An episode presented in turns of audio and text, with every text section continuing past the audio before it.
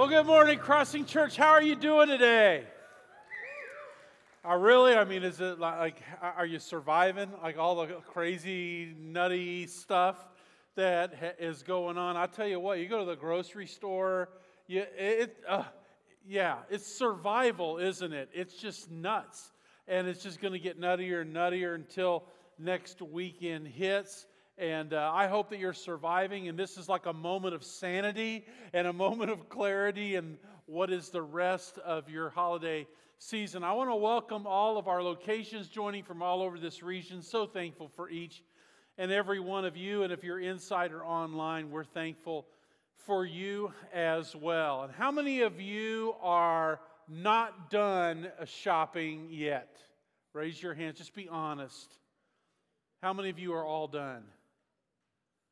You're, you're a little better than first service. You're actually, you're actually doing a little bit better. Well, if you haven't gotten everything that you need to get, I'll give you a couple of great ideas. One is I don't know a better gift that you could give your spouse than inviting them to come with you to a marriage retreat. We've had uh, four of those. We've had about 120 people go through them. It's been a great experience for them. And uh, we have three scheduled for the spring, and you can get on that QR code and go down through the tree and see uh, when those are. I think there's one at the end of February, a couple in March, and that would be a great gift to give each other because there's nothing better to invest in than your marriage. So I want you to consider that coming up uh, in the spring. And uh, in the uh, winter of 2023, actually begins the day after Christmas uh, the crossing is taking a group to the Holy Land. Now that's a little bit, that's an expensive uh, gift that you could give. And they're about, we're about half filled up already. So uh, if you're uh, uh, considering that, you can get more information. You can do the same thing on the QR code and uh, see what's up with that because that is a singular experience. So it's a life changing experience. And hope every one of you gets to do that sometime in your life? Well, uh, we're in the series called The Gift I Need. And uh, last time uh, to tackle this before all of the, what, over 40 Christmas uh, Eve type services that we're having all across the region. And we've been looking particularly at a scripture in the Old Testament, in the book of Isaiah, uh, Isaiah 9, which is a, a prophetic scripture about the coming of the Messiah, the coming of Jesus. And uh, we're kind of going through these different descriptions uh, that he uses, these different metaphors that he uses to describe the coming Messiah. And the one that I was assigned was Everlasting Father. So I've been thinking about that in the last few weeks as I've been preparing to speak with you about the idea of an everlasting Father. And, uh, and so it, it, it uh, you know, when I think about my father, I get nostalgic. And uh, you, you, may, you may as well, depending upon, I mean, it, it evokes different kinds of emotions depending upon your upbringing, your experience. For me, it was a reflection back to October 21st, 1999. Now, October 21st is my birthday. So you can write that down in case you have someone that you need to, you know, just so be ready for next year. But uh, October 21st, I was born in 59, so it was my 40th birthday. And it's that birthday. You know, your 40th birthday is kind of that birthday. It's that birthday when you go, I have just crested the hill. And now I'm going to be going down the other side. You know, and people that are all younger than me are going to be considering me old, right? Like I'm over the hill. Maybe, maybe you might even get so, uh, uh, I don't know, introspective that you might contemplate your own mortality. That particular day, October 21st, 1999, I was contemplating mortality, just not my own, because that was the day that I buried my father. What a 40th birthday to be able to, to lay my father to, to rest. Was it made it a very, very difficult day. And I remember going, I mean, I was officiating. So uh, I had the privilege of officiating my father's funeral and my mother's funeral, my brother's funeral. And so I'm officiating, and so I'm wearing two hats, right? I'm wearing the I'm the mourning son hat, and I'm missing my father, and then I'm also that person who's responsible that everything runs smoothly in this service, and I wanted to make sure that he was properly honored. And I remember after going through the service and you know into the, uh, the dad's body into the hearse, and then taking the hearse to the other side of uh, Indianapolis uh, to Washington Park Cemetery, where my mother had been buried five years before. And my, my family, not me, if they would have listened to me, they would have made a different choice. But my family picked out the casket, and they picked out an oak casket. Now, those of you that know anything about wood know something about oak. What is it? It's heavy. It's heavy. And for some reason, uh, we chose six pallbearers instead of eight. And you really needed to have eight uh, pallbearers for this. And so, uh, my job, uh, my responsibility uh, when the hearse arrives at the uh, cemetery is I go to the back of the, of the hearse. I stand there. The pallbearers line up backwards. They, and they, you know, they uh, bring out the casket. And then I walk in front of the casket to the burial site, about maybe 10 feet in front, and they follow me to the, to the burial site. So that's what I'm doing. And uh, uh, going forward, and you know, there, there's, there's just some circumstances I have to be aware of. Well, I happen to look back. Now, my brother at the time was toward the front of the casket as one of the pallbearers. And as I looked behind me, I could see something happening that my brother's knees were buckling because it was heavy. And he was going to lose it. And I mean, I'm thinking to myself, this will be horrible if that were to happen. And I figured out that day why they put handles on the ends of the casket.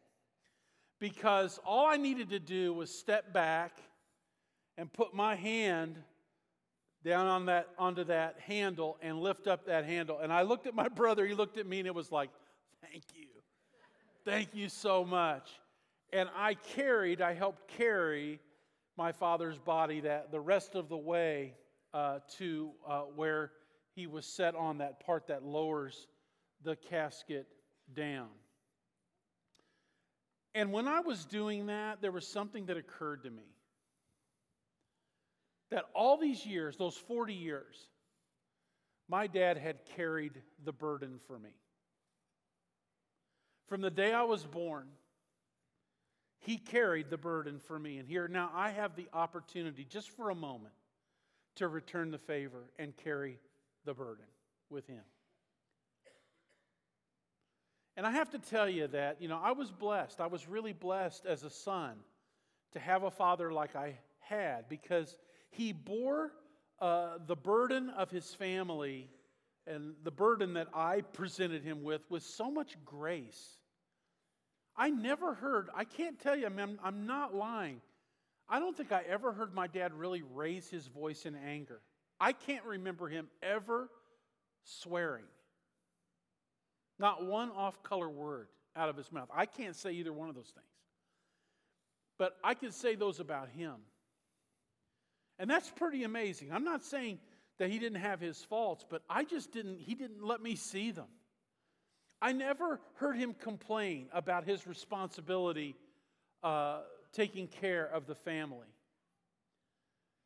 And with both of our parents gone, uh, my, my mother five years before, and then my father, I remember when we were walking back to our cars after that little uh, committal ceremony was over, looking at my brother and going, You realize we're orphans. And I never had thought of that before the idea that both of, of my, my, my parents were gone. And you know how it is, uh, you know, matriarch and patriarch of the family, and then all of a sudden everything shifts, everything changes, uh, all, all sorts of things and uh, that I was going to have to be the patriarch of my family now because that he had he had moved on. Now, I have to tell you, as grieving as I was, I wasn't grieving like other people who had no hope because I knew something that my, that, about my father. You see, my father had given me the greatest gift any father could ever give a son, any parent could ever give a child, and that is the knowledge of where he was spending eternity.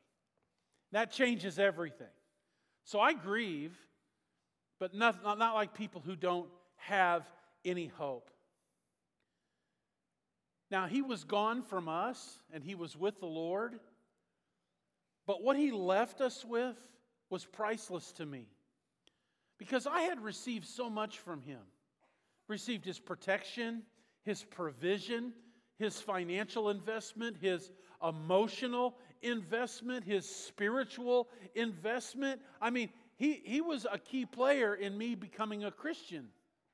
So I was uh, kind of latching on to my, my mother and father's faith. I, I actually have a picture, a black and white picture that somebody, I don't know who took it, of me in the waters of baptism with uh, our pastor baptizing me, but my father got in the water when that was something that was never done. He got in the water in his Sunday suit and he's standing there with his arms folded, like, you better do this right, man.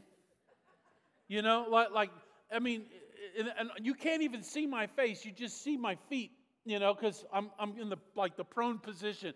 You can see my socks. And uh, back then, you were at, in our church, you were actually baptized in the clothes you wore. And, uh, and so it's kind of, kind of interesting that he gave me this spiritual investment and he taught me and he trained me and he gave me grace and he gave me mercy. But most of all, he gave me love.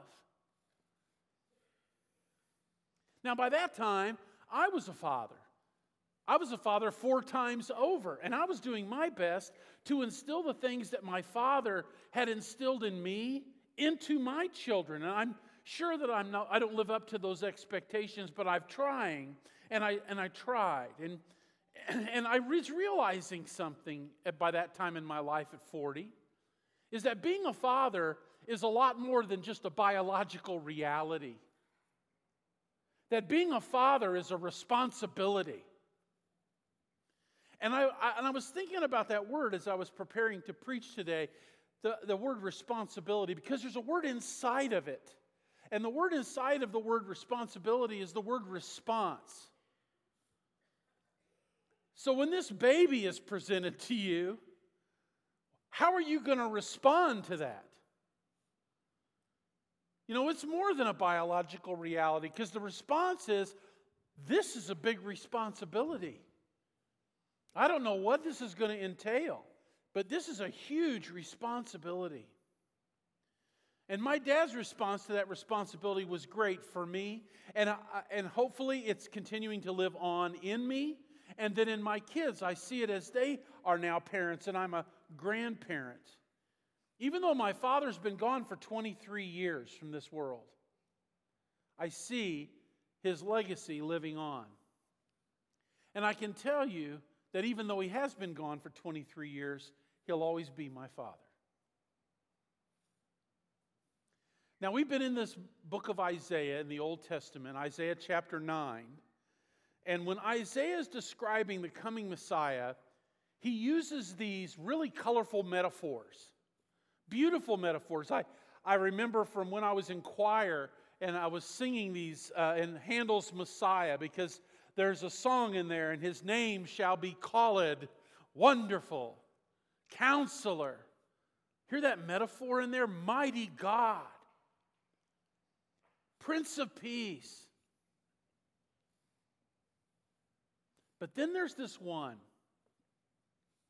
that stands out. You know, it talks about the government being on his shoulders, that he's bearing the weight of government. But then there's this one, one this one metaphor that captures something much more personal than all the others. And it's the one that I'm going to talk about today, and that's everlasting Father.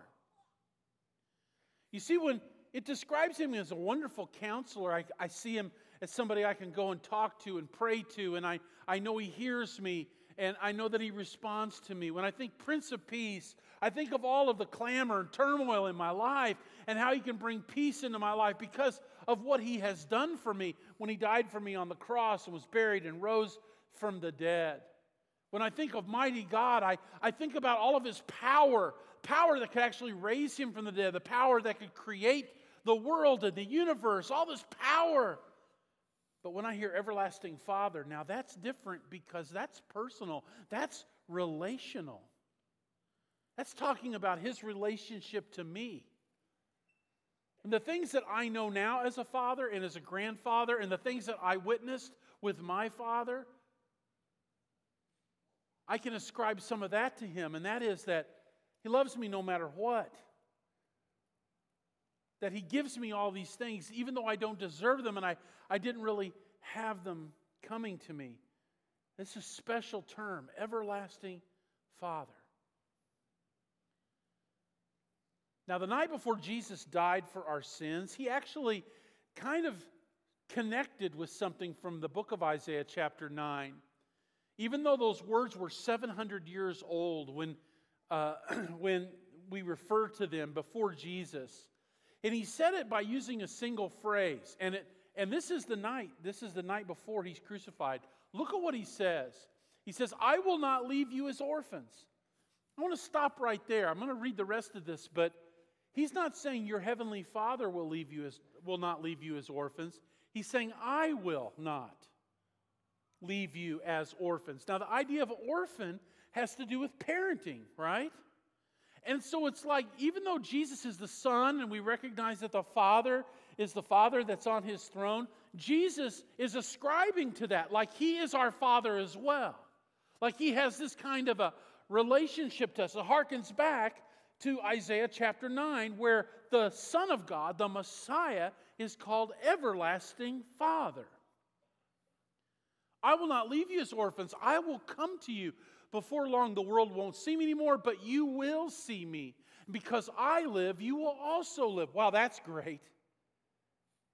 Because we know from his resurrection that that power that raised Jesus from the dead not only has the power to raise Jesus from the dead, it has the power to raise you from the dead. Has the power to raise me from the dead. And as I'm contemplating death, on my 40th day, birthday, I know that it, Jesus has the power to raise my father from death. On that day, you will realize that I'm in my father, you're in me, and I'm in you. Listen to that relationship that's in there, the depth of this relationship. So he's taking on the role of father to his disciples, but not just a father, everlasting father. You see, he wasn't going to let a petty thing like death at the hands of mere mortals separate him from us. I think that's cool. In, in Hebrews chapter 13, it uses that term, mere mortals. Look, I'll never leave you, I'll never forsake you. That's that everlasting quality. So we say with confidence, the Lord is my helper. He didn't, he, it isn't that he was, he is right now because he exists right now and I will not be afraid. What can mere mortals do to me? What could mere mortals do to my Savior? What could mere mortals do to my Lord? Oh, they could put him on a cross, they could nail him to that cross. And he would pay the ultimate price and die on that cross, but they couldn't keep him there, could they? No, they couldn't. You see, what my earthly father couldn't do because he was a mere mortal, just like I'm a mere mortal, my heavenly father, my everlasting father, can do because he is more than that.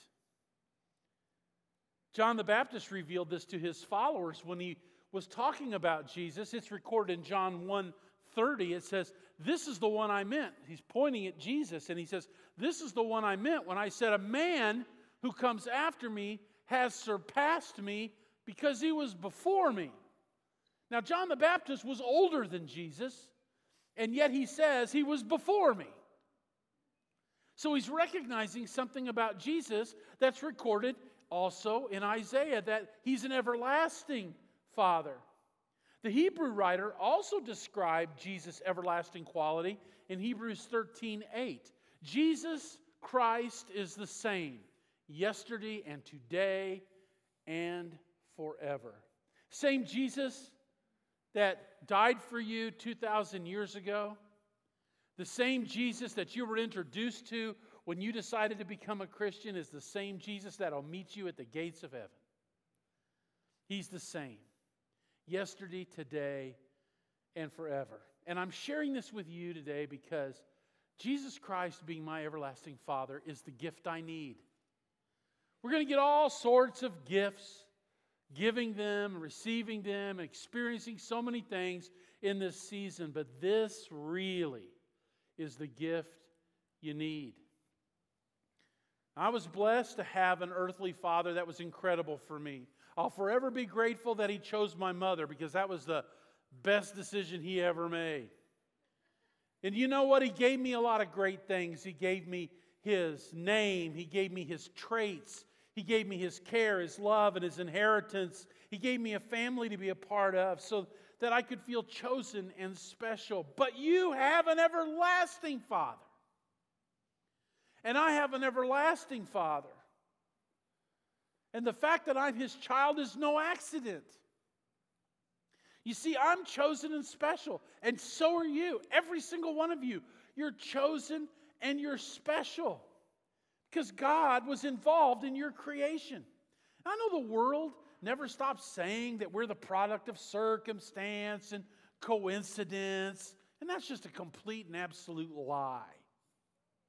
That's not true. There's nothing coincidental about you. There's nothing circumstantial about you. You were knit together in your mother's womb by an everlasting Father who loves you, who knew you before you were born. Science proves this. Really? Yeah. You know, in the process of human creation, a woman provides only a single product of her DNA. But the man provides between 250 and 400 million variations of his DNA.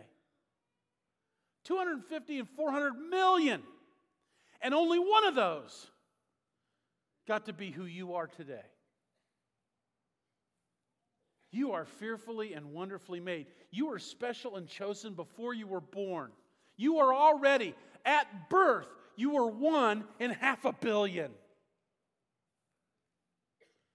Now, some of you, and listen, I, I, I, mean, I'm saying a lot of great things about my dad. And I know that some of you are not relating to what I'm saying because you had a completely different experience with your earthly father. Maybe you have some deep seated anger. Maybe there's a lot of hurt that's in your life on account of him. But I want you to see something today that your heavenly father was much more involved in your creation than your earthly father ever was. And before you reject the word or the concept of father, because a lot of people do, a lot of people they hear that, they've had those their experiences, and they're like, I don't even like hearing that. I don't even like God being called that. Understand that the earthly fathers, they're the shadowy images of our true Father, our heavenly Father.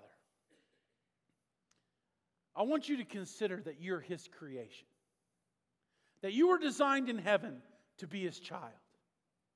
That you were fearfully and wonderfully made. And when you came into this world, he gave you his name. He gave you his traits. He gave you his care and his love and his inheritance. You remember what he said to us in Genesis chapter 2. Now let us make mankind in our image, after our likeness, and let him rule. You're made to be his child.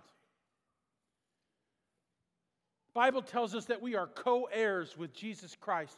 We receive a portion of the inheritance that we receive from our Father. Look at the family. Look around you and look at the family that he gave us to be a part of while we're here on earth, all the way in and past the gates of heaven. But unlike our earthly fathers, he will not leave us as orphans.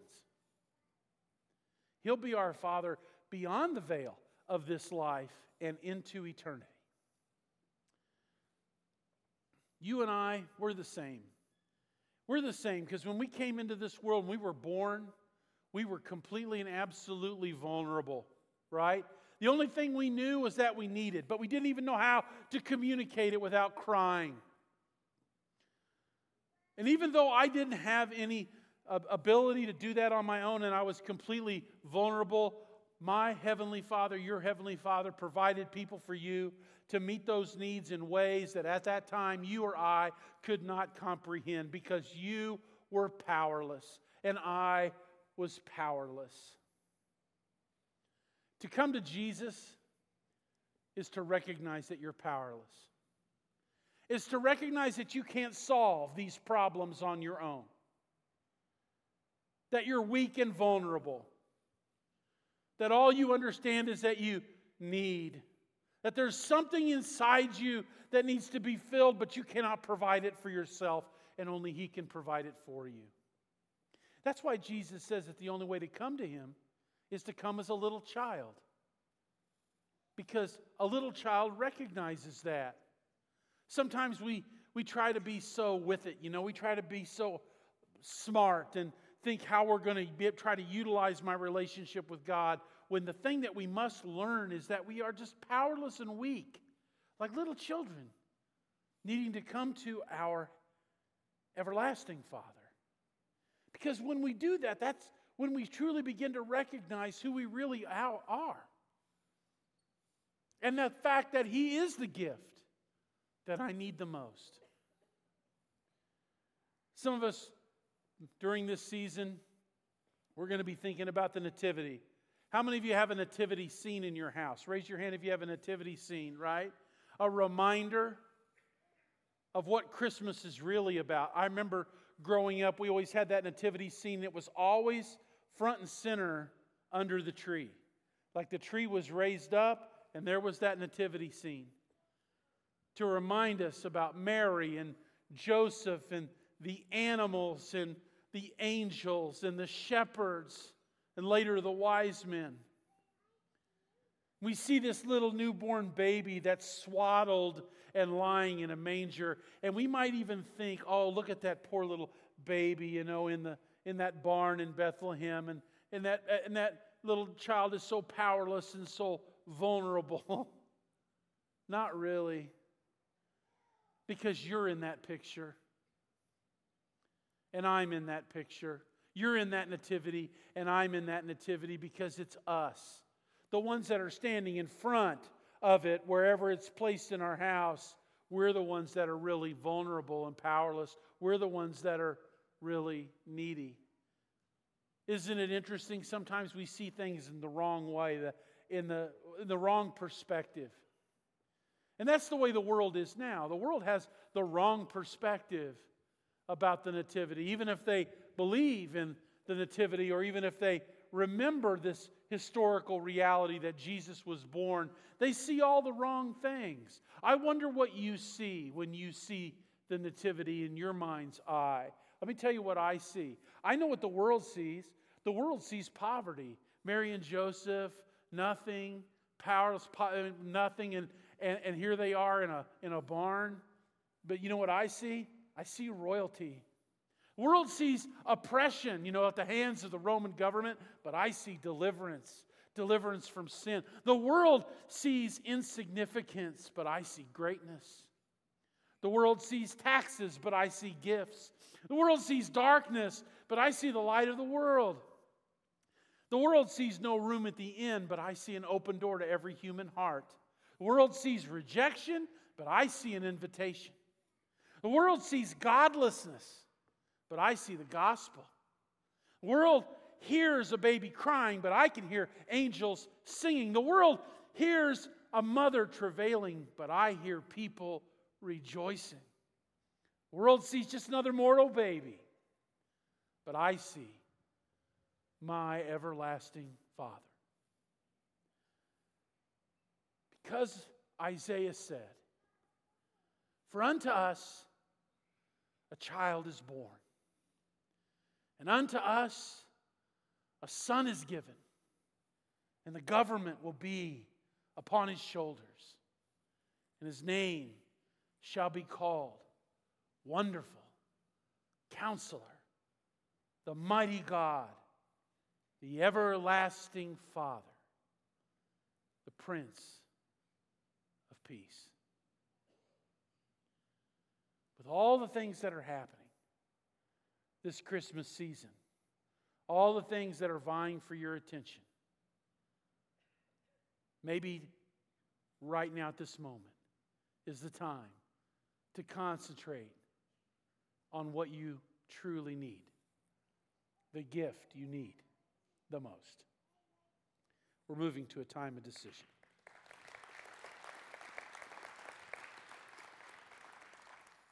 So is that happening to you? Is that is, that, is it is it crazy right now? Is it is everything like is your head like exploding?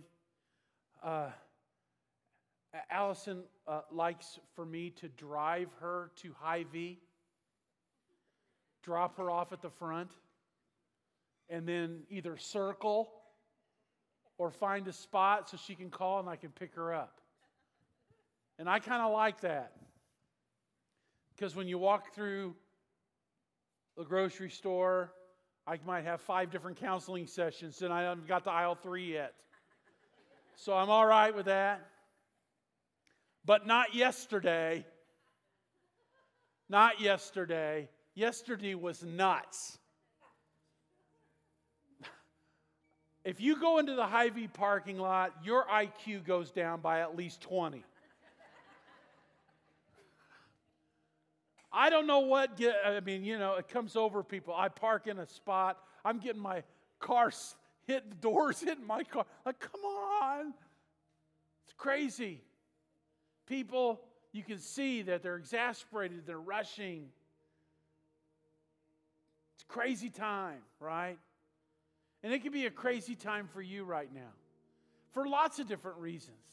It could be you're trying to get stuff ready because you got a lot of family coming in. It could be that you're trying to get stuff ready because you're going to be piling all your kids in a car and going somewhere. It could be that you're going to be facing Christmas alone this year. And you don't have people to celebrate with. And it's heartbreaking for you. Could be a lot of different things.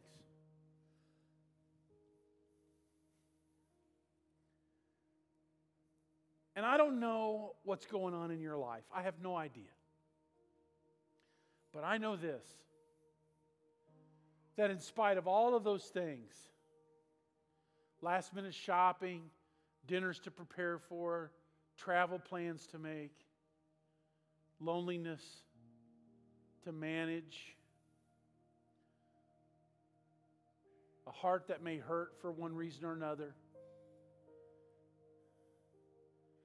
You have an everlasting Father. If you are in an intimate personal relationship with Jesus Christ, you have an everlasting Father.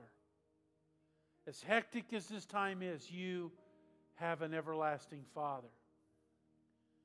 As lonely as it can be, that empty place at the table that was there last year that was being filled by someone you love. Regardless of your circumstance in the lower story, you have an everlasting Father.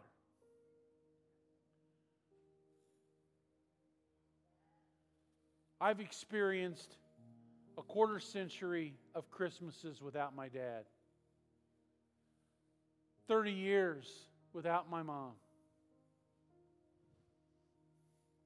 And even though I don't get to have that place, and I would give a lot to have those moments with them, I know that they're saving a place at the table for me. At a table in heaven. Because I was not left as an orphan. And if you're here today and you don't have that knowledge, because that flows out of an intimate personal relationship with Jesus Christ. If you've never made that decision, don't make, wait for somebody else to try to buy you that gift. It's already been paid for, and it's available for you because of what Jesus Christ has accomplished. and make that gift your own today because it's the gift that you need. There's going to be someone right over there by the baptistry who'd love nothing more than to talk to you about your next steps in becoming a follower of Jesus Christ. And like the Christmas carol says, when that is accomplished, you can sleep in heavenly peace. Because you have a, an everlasting Father. Many of you today have made that decision for Christ. But you are caught up in the insanity that is the season of the year. But you did something very wise today. You took time out of that crazy busy schedule to spend time with your Father in heaven, your brothers and sisters in Christ, and you're here right now. I wonder if you might squeeze just a little bit more potential out of this moment. Because it's great that you're sitting here. It's great that you're worshiping. It's great that you're listening. But I wonder if you might squeeze just a little bit more potential out of this moment and come up here and get down on your knees and whatever burden you're carrying to let Him have it. Because if the government can rest on His shoulders, and I'm not talking about one government or one nation, I'm talking about all governments and all nations for all time. If He can bear the burden of all those governments on His shoulders, He can take your burden too. Not only will He take it, He asks for it. And I wonder if there's some here that just might, as you're going into this next crazy week, if you might say, I'm going to get low and I'm going to let this burden come off my shoulders and I'm going to let the Lord have it. Just be that little child, knowing that you need, and let Him provide for that need. Would you stand with me? Let's pray together. Heavenly Father, in Jesus' name, I pray that, the, that this congregation, when it leaves this place today, will feel their burdens lifted. That, Father, your Son Jesus, He took all of that burden on Himself when He carried that cross up the hill. When He carried all of our sins, the weight of our sins on His shoulders. And even now, He's here to carry those burdens. And that's something that He will do for us for all eternity because He is the everlasting Father. So I pray right now that, like little children, we'll let you have that burden. In Jesus' name, amen.